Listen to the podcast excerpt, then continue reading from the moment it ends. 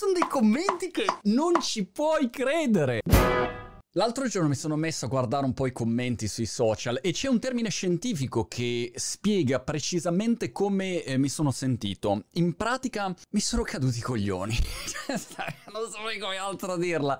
Il livello dei commenti sui social, qualunque piattaforma, è oltre l'imbarazzante. Belin, l'abominevole uomo delle nevi in confronto sembra Richard Feynman. Ci sono dei commenti che non ci puoi credere. È il livello clamoroso. Però voglio spezzare una lancia a favore del Neanderthal che è in noi, a favore di questo analfabetismo funzionale totale, completo, pazzesco che ci avvolge nei social. E basta aprire un commento e, e non ci credi per davvero. Però questa casellina dei commenti che è nata in un periodo storico diverso, popolarizzata al tempo dei blog, vi ricordate c'era Tecnorati come motore di ricerca, l'idea era i mercati sono conversazioni che due palle, espressione che in ogni evento, in ogni presentazione, per anni nel mondo del business digitale c'è sempre stato i mercati, sono conversazioni, l'idea era che fosse possibile. Ah, calmati Monti, calmati, sono solo dei commenti.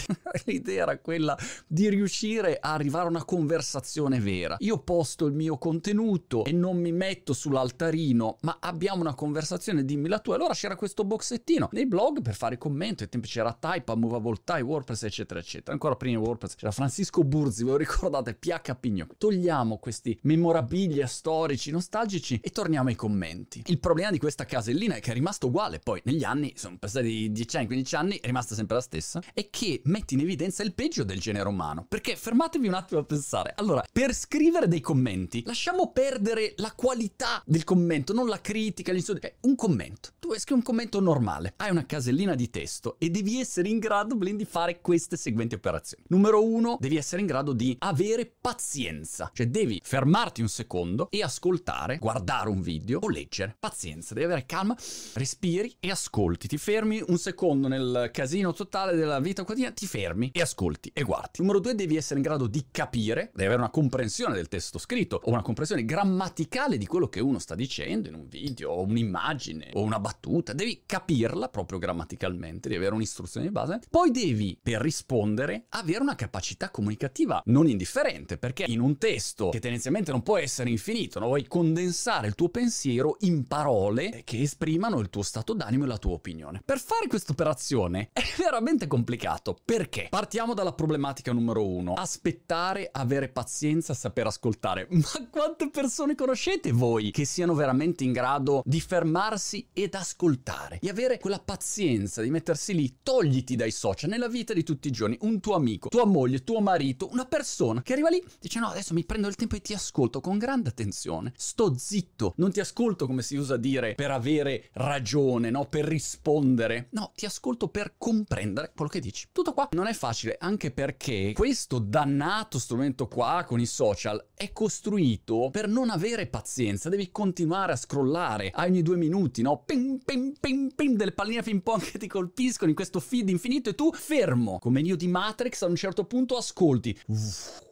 e comprendi. Questo è il secondo passaggio. Comprendere significa che hai un'istruzione di base. Io vi garantisco, dopo nove anni di lettura di commenti di social, io vi garantisco che l'analfabetismo funzionale è molto più alto dei dati veri che vengono dati. Non so, io ho un'esperienza personale, pur avendo una community straordinaria di persone interessate a argomenti, diciamo che non sono scherzi telefonici, quindi c'è una preparazione di base maggiore nella mia community. Nonostante questo, vi garantisco che c'è una difficoltà di comprendere proprio l'italiano, cioè tu scrivi in un titolo il cinema e hai persone che commentano dicendo scusa ma cosa vuol dire cinema? Il, il cinema, come lo dici cinema? Oppure le parole inglesi non ne parliamo neanche. Se usi una parola inglese in un titolo, ma eh, che cosa vuol dire la leadership? Il business? Ma non esiste business, ma cos'è il business?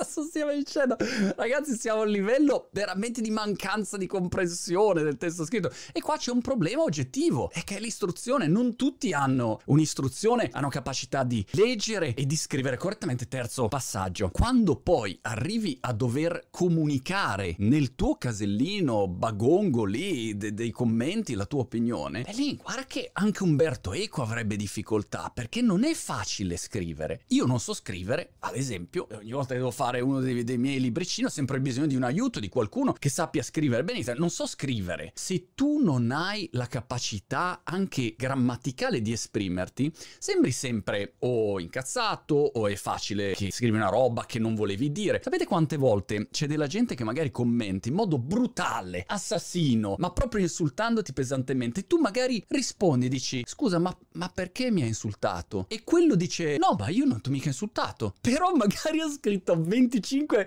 insulti e parolacce di qualunque tipo, ti ha aggredito clamorosamente, ma semplicemente si esprime così. È come se tu mi senti parlare in inglese e io parlo solo The pennies on the table. Hello, il mio linguaggio è molto limitato, non riesco a trasferirti tutta la rosa di emozioni e di sfumature che sono necessarie ancora di più, perché se tu guardi un video, almeno c'è un'espressione, lo vedi se sto facendo una battuta, se sono triste o se sono arrabbiato, se sono felice. E invece nel testo scritto questo non c'è. Un disastro. I commenti oggi sono diventati nocivi, una discarica. È un po' colpa delle piattaforme che li hanno lasciati uguali a come erano tanti anni fa. È un po' colpa nostra che siamo proprio degli umanoidi a livello infinitamente basso. Però insomma, avanti tutta, con fiducia.